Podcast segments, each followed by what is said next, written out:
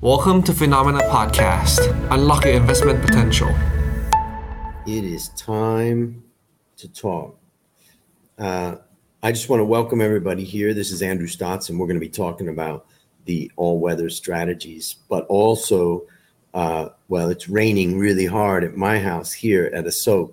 I'm sure for many others, it's raining quite hard there. So hopefully, uh, we won't have any interruptions. Uh, just say hi to everybody. I know uh, seeing some people here. ABB, hello, good to see you. Uh, as you say, John Andrew, and also TT. Yep, good to see you. And we have Saratas. So good to see you guys, and good to see everybody on here. Tonight's going to be a interesting discussion because I'm going to talk about the strategy, but I'm also going to talk about war. And you're going to see some of the recent research that I've been working on. And I'm going to walk you through some of my thinking on what's going on in this world. And some people, it's going to give you some answer to the question that how much debt can the US actually bear? You know, the US government has brought on a tremendous amount of debt. It's now at $33 trillion. Can it go higher? Would it go higher? How could they do that? And how still have a strong US dollar? I'm going to explain some of that in the research. So let's get started. I'm going to share my screen and uh, and get get into this. So let me go into the uh, presentation here. And first of all, remember to ask questions. And I love your questions in the chat. Keep them coming. And remember we're, we're talking about september. Our strategies are global they're long term and they're diversified. Those are the key things that we're doing with all of our investment strategies. So i always like to start by saying remember why we're here. We're here to build wealth over the long term.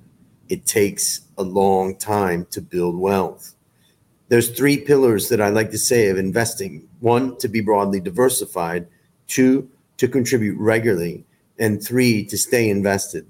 These are kind of the core principles that I like to talk about in my book, How to Start Building Your Wealth Investing in the Stock Market, which you can get online and also at bookstores uh, in Thailand. So, our goal is to deliver steady returns over the long run. These are our three strategies. AWS was launched in February of 2019, and we're targeting a 6% per annum return. Alpha Focus was launched in October 2021 and targets an 8% return. Remember, that one's more aggressive. Therefore, it also gets hit more when the market's going down. And when the market's coming up, then we can get, hopefully, can get a pretty good return. And it's important to note that almost since Alpha Focus started, we've had some tough times. So it's been a bit of a tough ride right there for Alpha Focus. But my opinion is that over the long run, that is the one for people who have the highest level of risk. And then there's Inflation Guard, that's the green line, which is meant to really be an alternative to deposits, something that's safe and aims for a 4% return. But whenever you're facing a downturn in the market, it's painful and you're going to see some of that pain. Now, from when we started all weather inflation guard in July of 2022. The strategies have performed almost as expected. Let's look at that. The moderate risk all weather strategy has had the highest return. The highest risk, Alpha Focus, has had the lowest return. And part of the reason is the volatility. Of course, it's more volatile because we're having more equity exposure. And the hope is, is that as the market goes up, the volatility will drive up. And of course, all weather inflation guard, the green line has the lowest level of volatility. Now, since July 22, all strategies are below world equity, but with lower volatility. So it's been a rough ride recently. And part of where I like to focus for investors is to focus on the long term. I know it's tough when markets are down. Now, what do I mean by the long term? Well, I'm thinking about decades. And even a decade is not long term. this is when I was young. This is when I moved to Thailand, and this is me when I'm 100. The point is, is that we're trying to build strategies that perform over many decades. So we're going to go through a series of sections. In particular, I'm going to talk about my special research, and I'm going to talk about the U.S. fighting very six, potentially six very expensive wars. What you can see here is when we review the first strategy, all weather strategy, it was down 2.5%. Again, it was a painful month, the month of September. Also, Alpha Focus was down 4.1 and Inflation Guard was down 1.7. But that's what happens in down markets. And what I would argue is that it doesn't make sense to try to get in and out of the market, particularly during down times. It probably makes more sense to just stick it out through the market and then come out the other side. Of course, everybody would like to predict the market's condition, but that's very hard to do. Now, right now in uh, in our this I'm talking about our all weather strategy right now, and it's 85% weighted in equity. Here we can see since inception it was up about 23%. And that's about 10.4% below above a 60-40 portfolio. Here we can see the strategy was down 2.5%, which was 1.3% above the 60 40. That's in September. And our allocation to Japan did really well. Remember, we allocated 25% to what was the best performing asset class. Developed Europe did okay, but still was rough. And our allocation to the US, well, here we are. We were on the worst and the best side of this trade. Thank God we got Japan right in this period of time that offset some of the losses from the US. Now, Alpha Focus was painful. We're 85, uh, whoops, sorry. There we are. For Alpha Focus, uh, we're down about 15%. It's been really tough. And that's about in line with a 60 40 portfolio. So, you know, from a benchmark perspective, we're about there, but still, that's down 15%. And if we bring world equity in, we're just slightly, uh, uh, slightly below world equity. With, of course, Alpha Focus has less volatility. The red line has less of a drawdown. In fact, that's a pretty critical issue right there. Is that most of the time when the equity market drops seriously, what we see is the red line, the all weather alpha focus doesn't come down as much but still it was rough. The strategy was down 4.1%, which was 0.4% below the 60 40, which was down about 3.7%. The strategy was about 0.3% above world equity. So if you had just bought equity, you would have been a little bit underperforming this. And out of our big tilts, only bonds and gold did better than world equity. Let's look at inflation guard this was a, a big, you know, down month for inflation guard. And here we can see that it's 25% equity, 70% bonds. So here we can see if you put 100 into inflation guard about a year and a month or so ago, it would be at 99. So the good news is that inflation guard does seem to protect the value over time. Now, if we benchmark against a 40 60 portfolio, keeping in mind that we've recently changed our bond, uh, the bond portion of our portfolio and of our uh, benchmark there, then it's looking a little bit better. The strategy has experienced less volatility. Here we can see the strategy was down about 1.7%, which is 1.7% above the 40% equity, 60% bond portfolio. So money market and TIPS held up the best and the World Equity Fund we use in the strategy outperform MSCI All Country World Index. So um, I'm just going to switch for just a moment back and see if we have any questions. I know uh, you guys should have some questions with all that's going on. And let's just look at the first question from ABB. Uh, Israeli war is more important than Ukraine in the US view. Yeah, in fact, I think what you're going to see is that um, Ukraine uh, will not be as interesting to Americans right now because they're going to be focused on Israel. And also, and so that's going to cause a problem for Ukraine. In fact, Ukraine may have to capitulate or surrender to Russia, I would say, if this continues in the Middle East. And I think that the U.S. has no competence. Let me explain the U.S. foreign policy. It's very simple. Joe Biden is a bit of a, you know, old guy that doesn't really, he's not aware anymore. And the people behind him, like Antony Blinken and Jake Sullivan, the, the head of uh, national uh, security, these guys basically are just causing chaos in the world. And the more chaos in the world that they cause, then the stronger the US dollar and the longer the US can be strong. So, yes, I think that right now, uh, the US is probably more focused on Israel. Uh, Pani says, Hi, hello, uh, John Andrew. Good to see you. Thank you.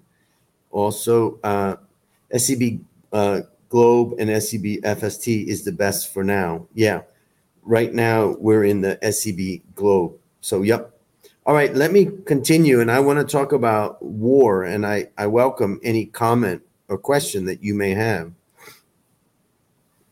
Basically, what I see is that America is fighting five wars. And let's go through those wars. The first one is what I call World War 2.5, and that is America against Europe. That is America dominating Europe for the purposes of first cutting off, they did it by cutting off Europe from Russia. All the Russian oil and gas that comes out of the north, north, let's say north uh, western part of Russia right here that used to flow into Europe has been cut by the US, basically. And that is a major, major step that the US has done. And now, basically, the US controls Europe and they control NATO and they control the politics, they control everything in Europe. Why is that important? Because eventually the US is going after China and they want to stop any communications and trade between Europe and China, and they can't do it. Maybe uh, Europe won't cooperate unless the Euro- U.S. has total control. So the U.S. has already had World War 2.5 against Europe, and the U.S. won.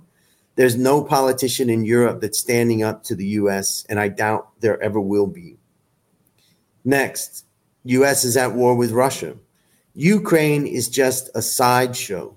The objective is, and US politicians have stated it, the objective is to knock out Putin. Why do they want to knock out Putin? Because then they can get control of Russia, or at least get someone in control in control or leadership of Russia that the US can control. And remember, Russia is full of oil and gas and mineral resources those mineral resources are going to be necessary to have a green future. And Europe and the US do not have those elements that they need to have a green future. They've got to get them from Russia and China. Let's look at that for a moment. Here is the US against Russia. You see that blue country right there? Oh, wait a minute. That's not Russia. That's Ukraine. There's Russia. And the US is trying to go through Ukraine to get at Moscow and ultimately get at Putin. And this is war, uh, war number two that America is in. It's very expensive so far. It's cost 100 billion or so. And how do I say that there's a war against Russia? It's simple. You can go on the internet and look at the national defense strategy of the US Department of Defense. And what do they say? The U.S. Department of Defense thinks Russia aims to split NATO and expand into Europe. Here we can see they see an acute threat posed by Russia. And they say, contemptuous of its neighbors' independence, Russia's government seeks to use force to impose border changes and reimpose an imperial sphere of influence. The imperial basically means that they're arguing that Russia's trying to expand into Europe, which is ridiculous when you think of how much Europe is trying to push against Russia. And here you can see that they intended to fracture, what they're saying is Russia intended to fracture NATO, and that's backfired. And also, of course, there's the nuclear threats to the US homeland. Russia is one of the only countries in the world that has the capability of launching nuclear weapons that can destroy major cities in the US. And at the bottom, you can see, and although diverging interests and historical mistrust may limit the depth of their political and military cooperation, the People's Republic of China and Russia continue uh, relationship continues to increase in breadth. Either state could seek to create dilemmas globally for the joint force, meaning the U.S., in the event of U.S. engagement in a crisis or conflict with the other. So they're driving these two countries together. Again, these guys, not only are they creating chaos, they're so stupid that they're actually destroying America's dominance in the world. Now, I want to highlight Antony Blinken's interview a couple of weeks ago on a news show. Now, one of the critical things that's happened in relation to war between US and Russia through Ukraine is that many people in America have been worried that if the US government gives the Ukrainians long range missiles, they're going to fire them into Moscow. And if they fire long range missiles into Moscow, Putin's going to say that is an attack on our country. And now it's war. And that is World War III. And ultimately, that could potentially happen. So the wise men and women in American government and politics know that you don't give long range missiles to the Ukrainians because you run the risk that they're going to fire them at Ukraine. But here's this idiot, Antony Blinken, the Secretary of State, who really, really is a dangerous man. And he's being asked by a news reporter very carefully about this. And Antony Blinken just doesn't care. He will start World War III. Let's listen to what he says. Missiles 200 miles in range. Uh, are you okay if those missiles uh, allow Ukraine to attack deep into Russian territory? In terms of their uh, targeting decisions, it's their decision, uh, not ours. So, what he's saying is that if they give long range missiles to Ukraine, then he's fine with Ukraine firing them into Moscow. This is the type of people that are running America now. They're at war with everybody. So the third war is China. Of course, we've already talked about Ukraine, we've talked about Europe, we've talked about uh, Russia, and now, of course, there's China. Now, what does the Department of Defense say? they say that China is the number one challenge for the U.S., meaning enemy. What do they say? It's a serious challenge to U.S. national security. And they say that the People's Republic of China seeks to undermine U.S. alliances, security partnerships, and all that. And the PRC is therefore the pacing challenge for the department, meaning its number one enemy. And the U.S. sees the threat of China getting nuclear power. Here's what they say the People's Liberation Army seeks to target the ability of the U.S. joint forces to project power to defend vital U.S. interests and aid our allies in a crisis or conflict. So, what they're saying is that the PLA is trying to weaken the U.S. military. And in parallel, the People's Republic of China is accelerating the modernization and expansion of its nuclear capacities. The United States and its allies and partners will increasingly face the challenge of deterring two major powers with modern and diverse nuclear capabilities, the People's Republic of China and Russia, creating new stresses on strategic stability. What is the fourth war? It's the war on climate, and this war is more expensive than all the other wars combined. This is a crazy, crazy, crazy expensive war. What does the military say? Climate is changing, and that will require the U.S. military to be more involved in domestic affairs. One of the key features of the United States compared to Thailand and many other countries around the world is the government can never use the military except for attacking foreign enemies. They cannot use the military in the country of the United States against American people. But here, the military is saying that this will increase demands, including on the military force, for disaster response and defense support of civil authorities. What does civil authorities mean? Basically, supporting politicians and other people. And here they say that this uh, instability, insecurity, and instability related to climate change may tax governance capacity in some countries while heightening tensions between others, risking new armed conflicts and increasing demand for stabilization activities. Basically, stabilization activities mean policemen of the world. The US military is basically saying they're going to get involved in domestic affairs in the US. And because of climate, they're going to have to be more of a policeman of the world. I have a, a prediction about the US. In the next five years, everybody around the world is going to be paying a tax to the US government. Thai people, and others. That's my prediction. It's kind of a crazy, bold prediction, but that's what I'm thinking.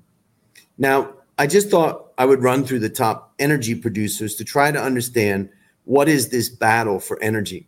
For those of you that have heard about things like ESG and you've heard of things about sustainability and you've heard about climate and all that, to me, that is just bullshit. That is just talk by the US government and propaganda, and everybody falls for it. But truthfully, what America is after is to control energy. If you can't control energy, you're in trouble. How are you going to run your economy? So let's look at the top energy producers. Number one in the world is China. They produce 22% of the world's energy production. Now, when I'm talking about energy, it's more than just oil and gas. So, also, you can see the US produces about 16% of the world's energy, and Russia, 11%, and Saudi Arabia, 4%. So, you can see China, US, and Russia are the key players, and that's who America is going to war with. And then, of course, there's smaller countries, as I mentioned here. What about the top energy consumers? Well, China at 27% is a major energy consumer, more than they produce. The US is consuming about the same that they produce, and Russia consumes less than they produce, and therefore they export. India is a major consumer and they don't produce. And then you can see some of the other countries here. Now, what about the major net energy consumers. So this is net of production. China is a consumer, a major consumer. Japan, India, Korea, and Germany, Italy, France, and Turkey. These are all countries that rely on the import of energy massively. And here are the top seven net energy producers. This is Russia and Saudi Arabia and Australia and Canada.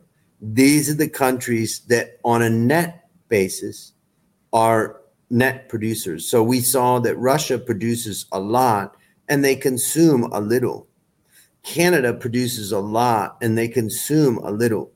Australia produces a lot, particularly coal, and they consume a little. And then there's Indonesia and Iraq and Iran.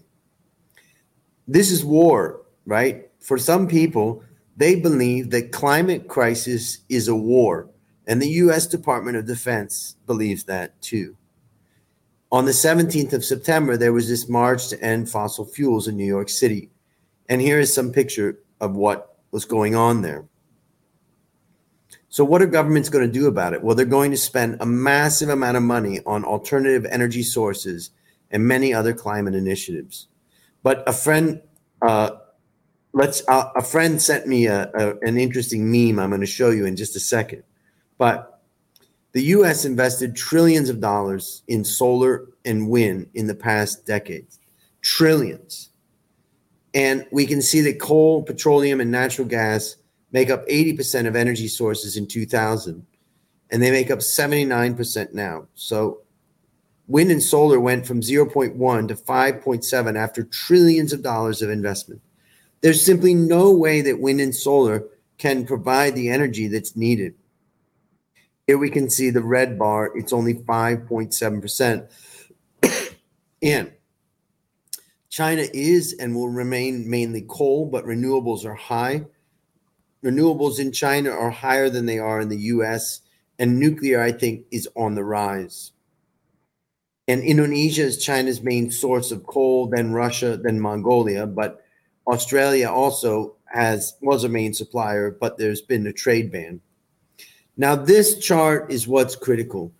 If it's above the line, then the country's in good shape, and that's Russia. Their net energy consumption is actually positive, not negative. But look at China as another example, the red line. It's net negative consumption, meaning China is having to import and import and import. The other one that's interesting in this case is India, that just keeps going down and down and down. Again, same situation as China. They have to import a lot. Now, I went through all the different organizations I could find and added up their estimates of the climate spending. And we're talking about between 29 and 122 trillion dollars. Remember, we've only given 100 US has given 130 billion dollars to Ukraine. It's nothing. The climate spending is going to be unbelievable and it's going to break the bank of the US. So finally, and this this one explains why the US is going to go in debt massively. Finally, the fifth war is the US. Civil War in 1861 to 1865 was the Union states against the Confederate states. It was a geographically split country. And this western part of the country didn't really matter as much. It was this split. And this is what we see now red equals Republican and blue equals Democrat. What we can see is that the Democrats control California and some of the Northeast and, uh, sorry, Northwest, and they control a lot of the Northeast. These are powerful centers of power. But in the middle of America, it's almost all Republican. And so the question is how do you have a civil war? Could it be the coast versus the inland? Could it be urban versus rural? This is the next report that I'm working on that I'm going to come out with in December. So actually, I could be wrong. It may be six wars. And that's a war, let's say, with Iran. Now, we've seen Hamas has launched a surprise attack on Israel. And the Wall Street Journal, that's a propaganda arm of the, uh, along with NBC, which is Joe Scarborough here, these guys are propaganda arms of the US government. They're going to push out whatever the US government is saying. And the US military is moving ships into uh, the Middle East. And that is, you know, terrifying. We're the closest to World War III that I've been in my lifetime. So the point is, the US is fighting six very expensive wars five wars against Europe, Russia, China, climate, and the US, and now possibly Iran, Palestine. The cost of these wars, wars will be multiple trillions of dollars and require continued massive spending by the US government. So expect the US government to use all means necessary to maintain worldwide military dominance. Now, before I go on from there, I just want to see if we have any questions. Let me see. Hold on. I'm going to share some of the questions. And first of all, say hi. There's Cherry Blossom. Nice to see you. Anucha says, given the new conflicts arise, will the recession become more likely? I think that a recession is very highly likely by the end of this year. The challenge, uh, Anucha, is how does that affect the stock market? Remember that the Fed comes all the time to pump money into the economy and reduce interest rates. If that happens, the stock market could fly. Uh, Chawin says, Good evening. Well, good evening to you too, right? And ABB says, A dangerous man. Antony Blinken, Kevin McCarthy, they are dangerous people. And you know, you can stop all of this stuff going on around the world by talking. If America demanded that that sides come together or they proposed that sides come together and talk, people would come together. They can use their soft power, but they don't. They just want to cause chaos. All right, let's continue on and see what else we've got. If you've got any questions, feel free to ask. Dong says, Sawadi Karap, Ajan Andrew, good to see you, Dong. All right, Anucha says, very informative view on energy. Does this mean um, energy costs will be on the hike soon? Definitely. Definitely, I think energy is going to go up in price and up and up and up. Don't be fooled by the ESG or what I call bullshit ESG. Everybody's talking about it, but come on. We just had an explosion of a gas pipeline done by the US. Everybody expects that the US did it. Joe Biden said they're going to stop the pipeline. And then they blew up Nord Stream and caused the biggest environmental, man made environmental spill in our lifetime. And what is anybody doing about it? Nothing. They do nothing. Zero. They don't care about the environment. They only care about getting their agenda across.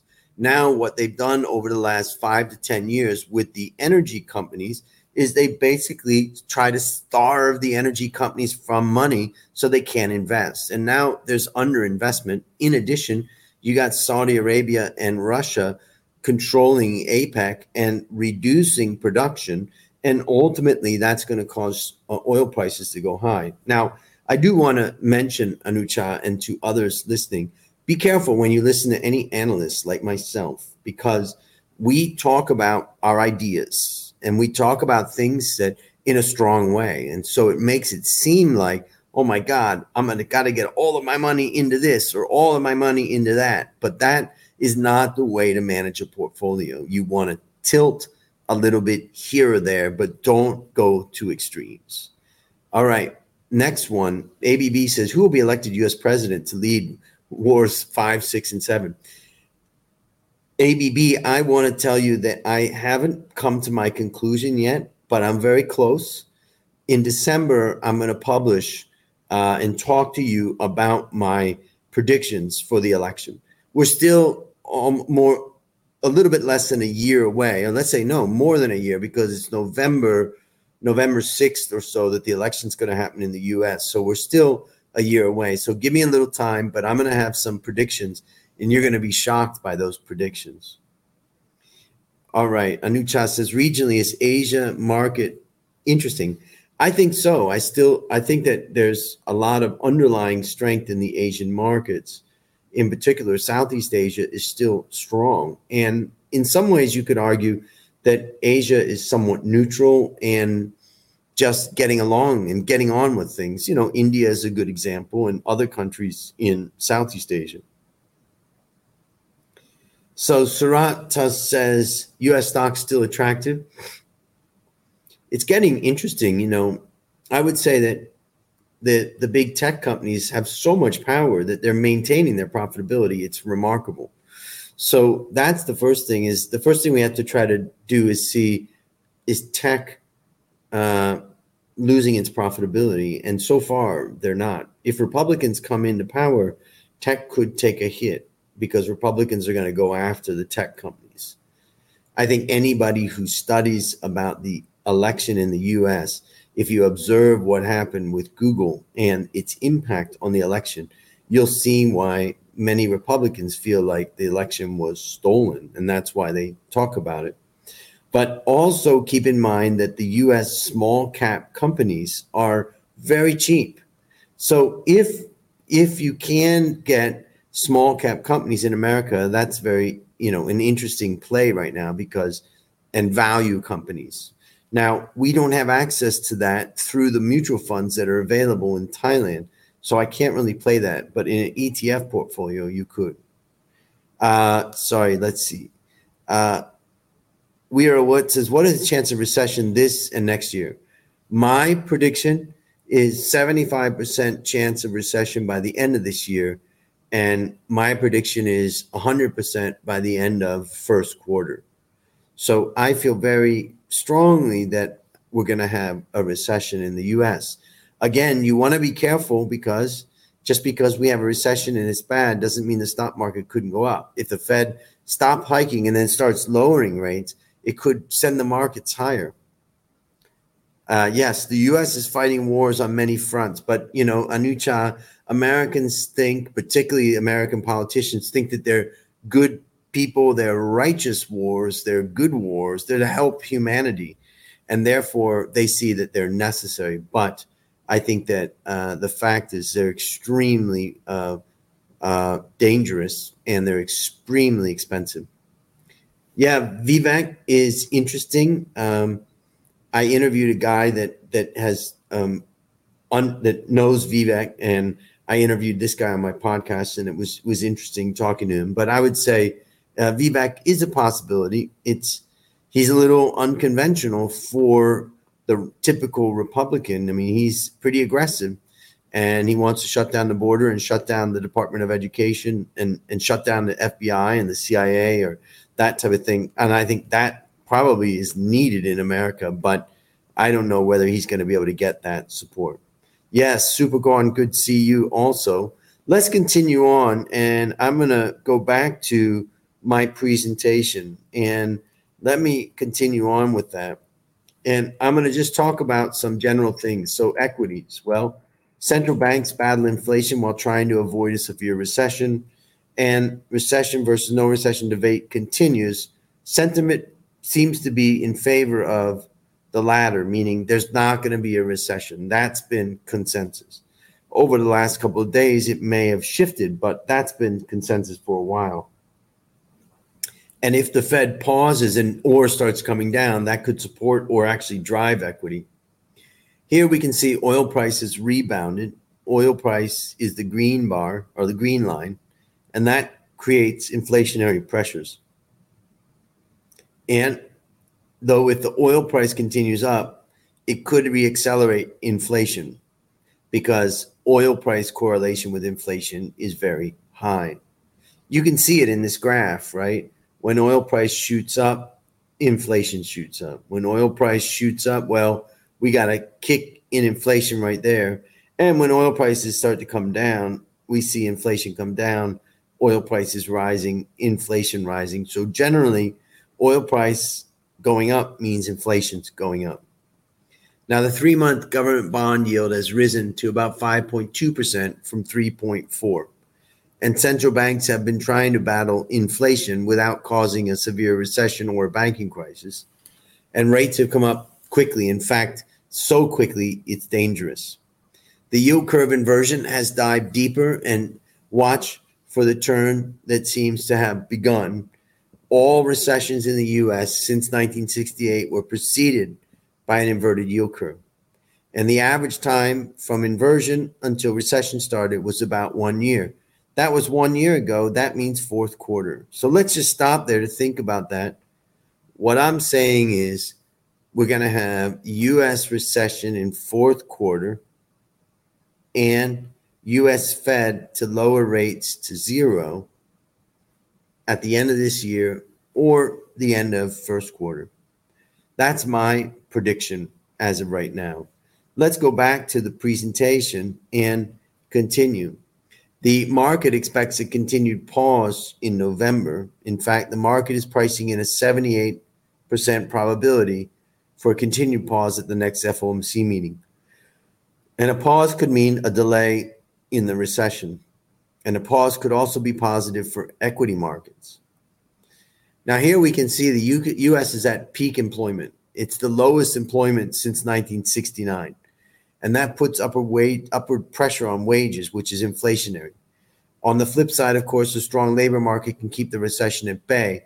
But if I look at the record here, unemployment down, meaning full employment, recession, down, recession, down, recession, down, recession, down, recession, down, recession, down, recession, down, no recession I think we're going to see a recession. Bonds are typically a safe place to be, and global bonds being diversified brings diversification benefits to the portfolio. So, in recessions, safe or assets like government bonds typically have performed well. And though with high inflation, low yields could still lead to negative real returns. And we generally don't allocate the bonds to speculate on the upside, but rather use it to protect capital over time. And here we can see that global bonds bring diversification. This is the master fund of the SCB GLOB. And what we can see is that it's not 100% correlation with the stock market. It's not even 80. It's not even 60. It's not even 40. It's about 35% correlation with the equity market. And that helps us with diversification. Well, oil price has been, has been strong and food prices have softened. Commodities have rebounded due to oil, but too early to call the turn for the group. Oil price has been strong for sure, with some technical support. Saudi Arabian and Russian cuts could keep supply tight, and the Israel Palestine conflict could lead to higher oil prices. And if demand is sustained, there could be further upside in oil price. Here we can see that oil price has driven commodities in the second half of 2023. So we're breaking um, this into commodities into uh, energy and non-energy, and we can see that energy has outperformed the blue line, and non-energy, the green line, has underperformed. And so basically, it's all oil price driven for this. And food prices have softened now, they continue to fall. And commodities have rebounded due to oil, but too early to call, right? The global economic growth outlook remains uncertain, and the main upside in commodities would come from a supply shock, adverse weather conditions, or significantly higher demand due to an improved growth outlook. And there's gold. Central banks have been loading up, and gold protects value in times of uncertainty. And finally, the technical support for gold isn't bullish. Central banks have been loading up on gold, maybe switching from US dollars. Here we can see 331 for first half of 2022 and that's already a high number. Of course 2000 sorry that's first half of 2023. It's if they if we do that each quarter, we multiply times four, we're talking about basically 700 or so total. So the recession remains, uh, risk remains, and in general, gold protects value in times of uncertainties. What's the risk? Well, central banks' aggressive rate hikes and QT could crash the stock markets, and continued rate hikes globally could lower bond yields. And if inflation reaccelerates, we could miss out on rising commodity prices because we don't have exposure there. Now, before we get to the Q&A, remember the next valuation masterclass bootcamp is number 12 and it starts on November 6th. And our limited super early bird price is still available. And with Finnomena, you save $100 extra. All they have to do is get scan this QR code or just go to the website valuationmasterclass.com slash bootcamp. The first question is, and feel free to ask any questions. We're almost out of time, and I'm happy to answer any questions that come in. ABB said, any suggestion about U.S. small cap in what sector we should study or avoid? I'm not, I wouldn't get too, um, I wouldn't get too detailed about the sectors for small cap. I don't think you're going to have a lot of options there. But even if you did, it's it's probably better just to go with either a small cap or small cap value ETF.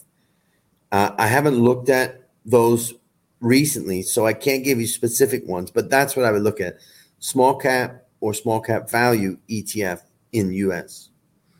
You can look at anything that relates to the Russell 2000 because the Russell 2000 is outside of the 1000 most uh, biggest companies. Uh, Gorn Hatai says, Good evening, John Andrew. How will it affect Europe the, the most for higher energy costs? Does Japan survive or more attractive? Yeah, I mean, energy costs is going to hurt Europe. They're not an energy producer, they're an energy consumer. Now, you could say that they're going to have access to US energy, but I don't think the US is giving them any discount on that. And Japan I would say at this point, also from an energy perspective, Japan's a major importer. But for right now, I'm not going to make any changes to the Japan strategy. Uh, so there's the link in the in the code there that you can get for the valuation masterclass bootcamp. In case you're interested, you can ask us any questions there. All right. Are you a? I wasn't sure what that meant, but okay. Are you a single man? Are you a pet lover? Are you a Okay. Thanks so much. It's a lot of info to monitor closely. It definitely it definitely is. And just because you monitor it doesn't mean you're going to call it right, too. So don't overwhelm yourself. Keep it simple. Uh, keep your questions coming. We still have a little bit of time before I'm going to go off. Uh, any possibility for baht to appreciate soon? No, I think that we're going to see baht depreciation. And why is that? Because more strong dollar, the more chaos that America can make in the world and not resolve conflicts. You can see the chaos that they're creating in their own cities. Then it makes the dollar stronger and it makes uh, a shortage of dollars ultimately. And so I still think we're in a phase of strong dollar. That means weak baht. I think there's also another problem that we're facing, and that is there is a risk that China goes into a devaluation of its currency, and Thailand would have to, re, you know, devalue its currency to some extent to stay competitive. So that's what I'm thinking there. Uh, I think the dollar is eventually going to start to fall, but we could be one to five years away from that. And you know, during that time, as the dollar stays strong, it means a weak baht. All right. Any other questions? That was a lot of stuff that we covered, particularly the five wars plus the latest war, number six.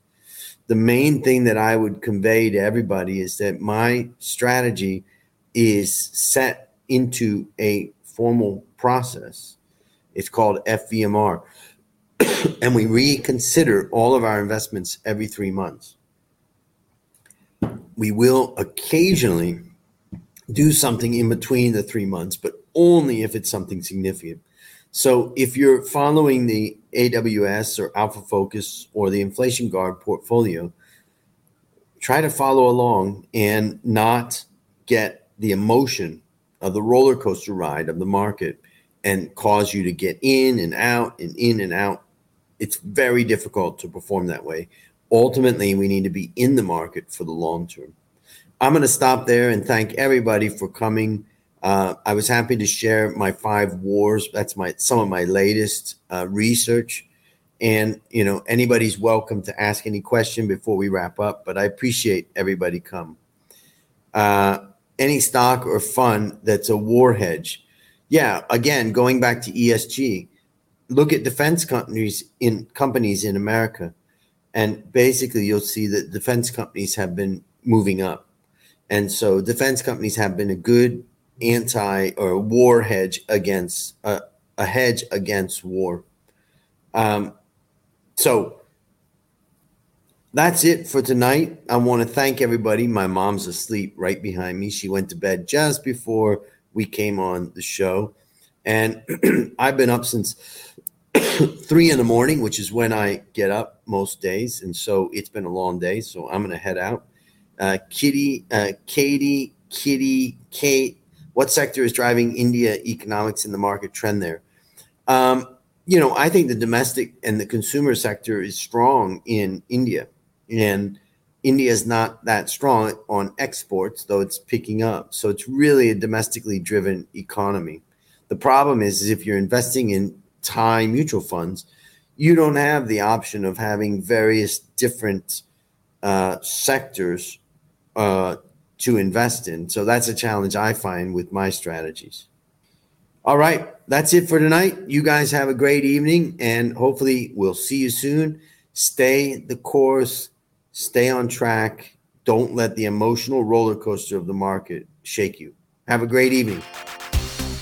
บริการที่ปรึกษาการลงทุนส่วนตัวจากฟิโนมีนาจะช่วยให้คุณสามารถจัดการการลงทุนจากคำแนะนำของมืออาชีพด้านการลงทุน ที่คอยดูแลและปรับพอร์ตการลงทุนของคุณให้เป็นไปตามเป้าหมาย สนใจรับบริการที่ปรึกษาการลงทุนส่วนตัว สมัครได้ที่ f i n o m e f i n o m i n a e x c l u s i v e หรือ line at f i n o m i n a p o r t คำเตือน ผู้ลงทุนควรทำความเข้าใจลักษณะสินค้า เงื่อนไขผลตอบแทน และความเสี่ยงก่อนตัดสินใจลงทุน